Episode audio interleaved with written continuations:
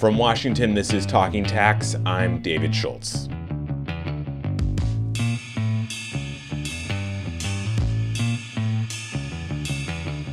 Democrats on the House Ways and Means Committee uncorked the champagne this week after advancing President Biden's multi trillion dollar economic plan. But several items in the president's proposal were conspicuously absent, including a plan to overhaul the way capital gains are taxed. Why? If Democrats control the House, why make the legislation more modest? Did the razor thin margin they have in the Senate have anything to do with it? To find out, we're speaking today with two tax lobbyists, one Democratic and one Republican, both with the law firm Bracewell. Yasmin Nelson was a former senior policy advisor to then Senator Kamala Harris and is now a senior principal at Bracewell. Liam Donovan, also a Bracewell principal, previously worked for Texas Senator John Cornyn and the National Republican Senatorial Committee. They both spoke with Bloomberg Tax's Colin Wilhelm about the next steps for this tax package and whether it could get pared back even more as the measure works its way through Washington's legislative meat grinder. Can you kind of bring us up to speed on some of the highlights of what's happened this week and, and where things stand? Yeah, I think, you know, if, you, if you're looking at um, how this went down and kind of the uncertainties surrounding um, after the House came back and was able to sort of push through the resolution with a little bit of work, um, I think it was unclear how smoothly this process was going to go. And the fact that in just, you know, 10 short days, they've managed to push through in 13 different committees uh, more than $3.5 trillion worth of, of you know goodies uh, with more than three trillion dollars worth of offsets. I think um, that was was definitely not assured, um, and it wasn't even necessarily assured that they would try to do that. And so I think what's most interesting is where they go from here. Um, of course, they've now they've now pushed these pieces through at the committee level, but I think our conventional wisdom is at least that this is not what the House is going to bring to the floor, that there's going to be changes uh, happening maybe at the Rules Committee or otherwise. Uh, and so we're sort of in this interesting holding pattern, but at the same time, you have um, you really only 10, 11 days until you're, we're colliding with the next deadline that the House is dealing with. And of course, there's lots of things losing on, looming on the horizon that aren't reconciliation related. Right, that's right. Uh, you know, we, there are so many things that I think that uh, Liam hit on just now that that that kind of set the the tone uh, for what to expect. Uh, you know, d- Democrats were able to agree on a number of things in in in the committee process, but you know, surprisingly, there were some things that they openly did not agree to, and I think a number of people uh, were were kind of shocked at some of the reaction to to to the opposition to chairman, right? Um, in in the committees, and so um, you know, like Liam mentioned, there are so many deadlines coming up uh, that they are that they are constantly keeping in the back of their mind when it comes to not just reconciliation, but the debt limit and and um, you know things of uh, things like that, right? So I mean, it's it's a it's a really trying time for Democrats. So it's uh it's it's going to be very very interesting, I think, over, uh, they have like uh, 10, 10, 12 days to kind of figure something, figure something out. So um, it, it'll be a good one. And you're, you mentioned um, some of the drama that happened at the Energy and Commerce Committee. Can you explain that a little bit more? Because even though it's not a tax provision and we've got a tax audience, I think it's still relevant to the overall budgetary picture and, and, what's happening on the tax side since it affects their the numbers that they're trying to move around. Yeah, well, um, on the Energy and Commerce Committee, there were three members of Congress who essentially defected uh, from uh, the from chairman. It was, I think, a shock to uh, a number of progressives and and uh, you know to a number of uh, Democratic audiences. It just, um, I think for a number of people came off as something that you know uh, should have been maybe resolved before getting to that point. Uh, essentially, you know, there were three members of Congress who joined with Republicans, and um, because of the tie, right, the provision was not successful, and and so um, I think that you know there are a number of people who believe that this it, it didn't actually actually die um, because they will be you know th- thinking it through on the floor um at, you know at some point in, in in the future when nancy pelosi brings it to the floor. But uh as far as you know it happening at the at the committee level it died. And and, and that was that was very interesting.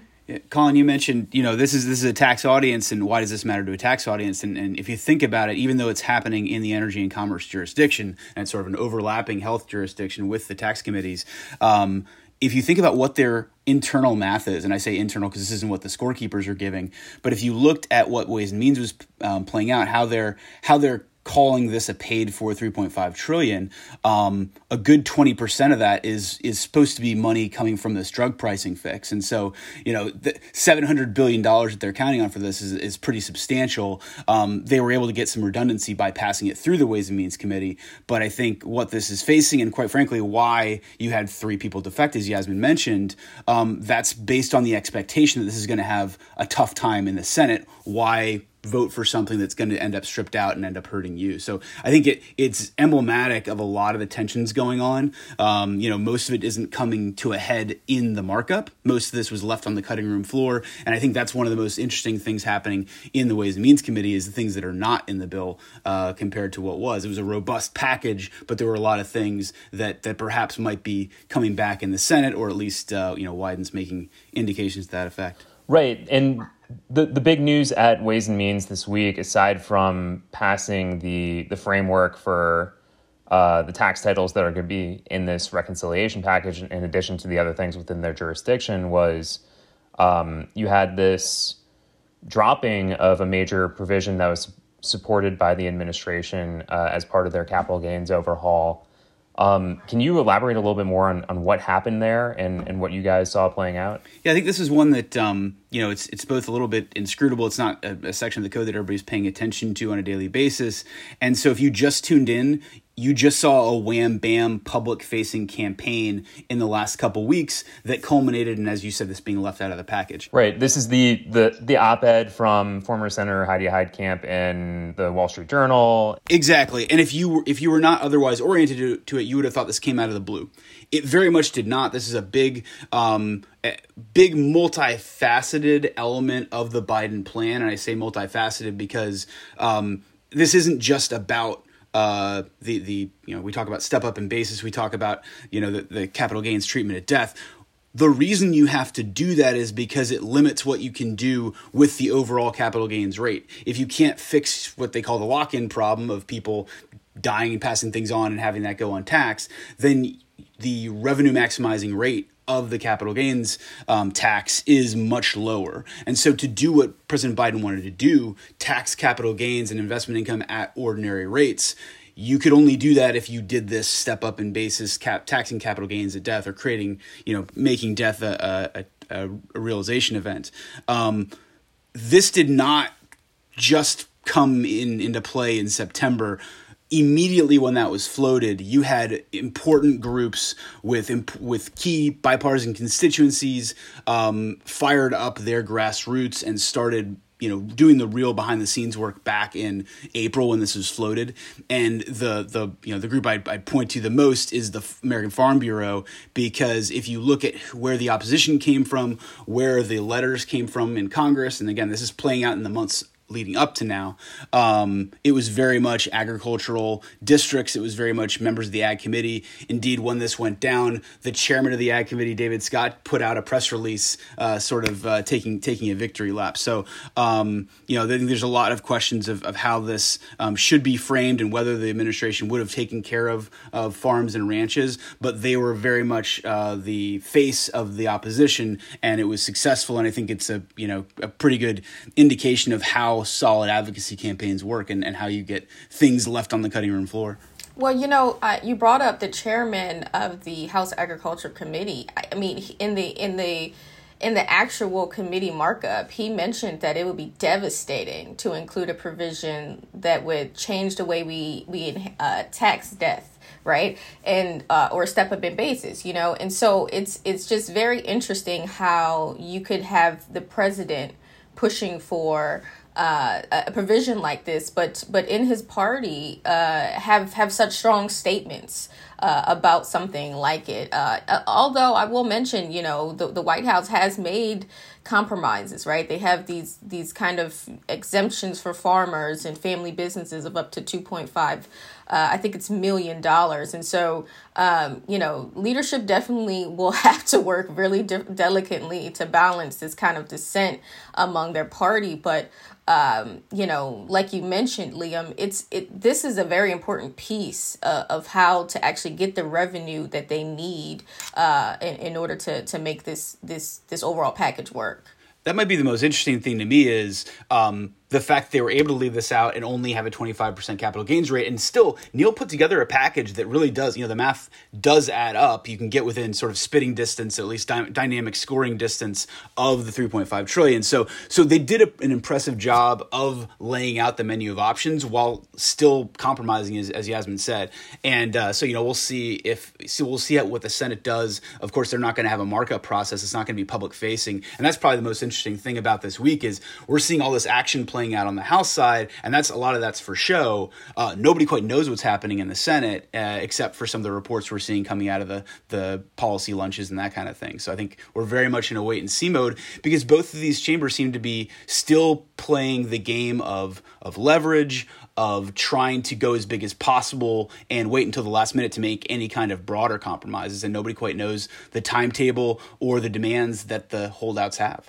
Yeah, I was going to ask Does this step up uh, provision come back in the Senate in some form. There was a document um, the other week floated for a, a $5 million exemption, which is significantly higher than what the White House had proposed, and then an even higher exemption um, is seems to be on the table for, for family farms.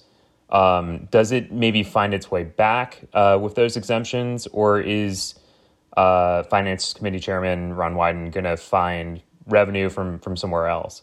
I'd say two things on that. Well, first of all, they don't really necessarily need more revenue. Of course, like he's going to have his own approach to this, but look, they have all the revenue they theoretically need here, right?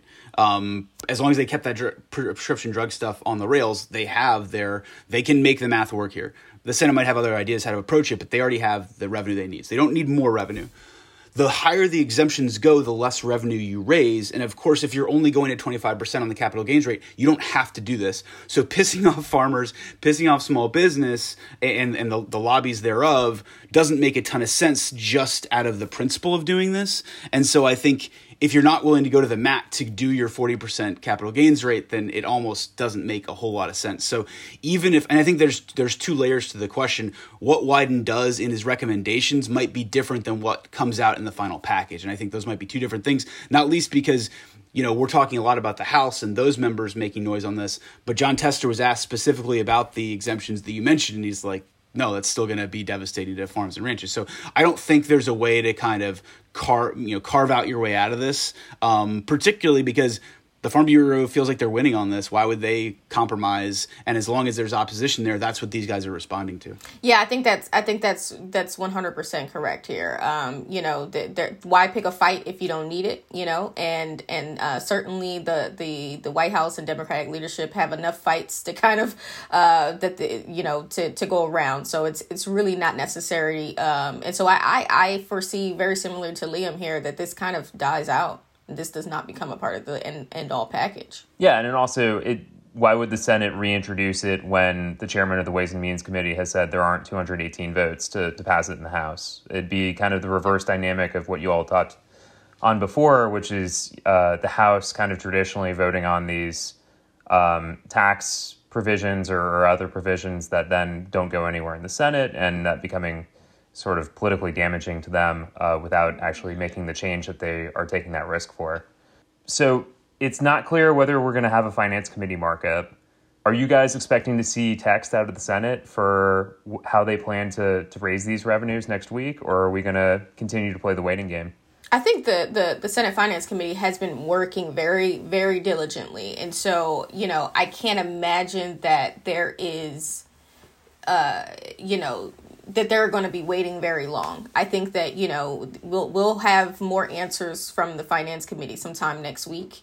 Um, and and this is just from my own experience, right? Um, I, I haven't necessarily asked any, any particular questions of the committee um, to do so, um, but now that it's top of mind, I may I may go ahead and do that, Colin. Um, and and we'll have to we'll have to uh, follow up with you on it for sure. Yeah, I don't expect I don't expect to see to see the markups just based on. I mean, based on what we saw in the House, a, a, tie doesn't really help you when you're trying to advance these things. And so, uh, going through a messy public facing um, consideration of things that might not be, you know, be able to get 50 votes, it doesn't make a lot of sense in terms of when we see it. You know, because there's two things going on here. The deadline was yesterday. Schumer indicated that they would make this. People have gone off for holiday. Where things stand isn't entirely clear. And saying that they were due to leadership is different than saying they're due to be seen by the general public. So, um, you know, with the president calling um, uh, you know, Senator's Manchin Sinema to the principal's office uh, earlier in the week. I think that gives some indication they're trying to move things along,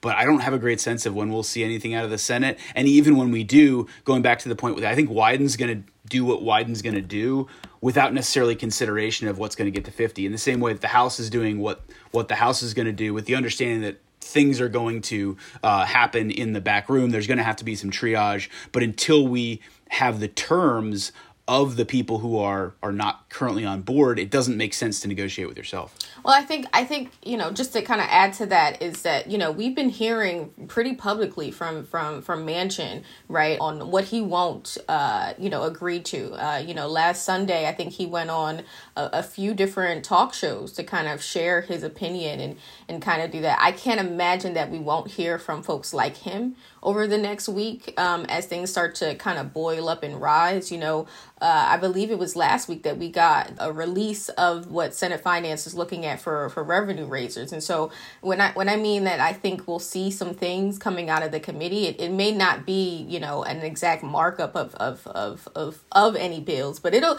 we'll certainly be hearing some more things as um as the time um, progresses. And I and I certainly think it will come from finance. Wait, senator senators like to talk.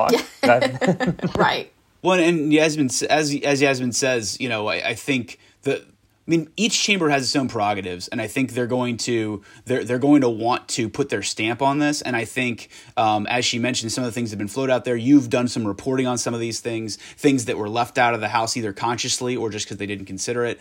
Wyden's putting those back on the table, and I think that's a way. If you the more you add to the menu, the more likely it is that some of these things stick. They're not all going to end up in the final package. Um, again, you don't need more revenue, but the more options you have, the more kind of optionality you have when it comes to okay, okay, Joe Manchin, you don't like this piece of revenue. What about this? And so I think that's that's part of what the goal is. Throw all of the revenue options you have, and at the end of the day, you can build out the biggest possible package that can get you fifty and two eighteen.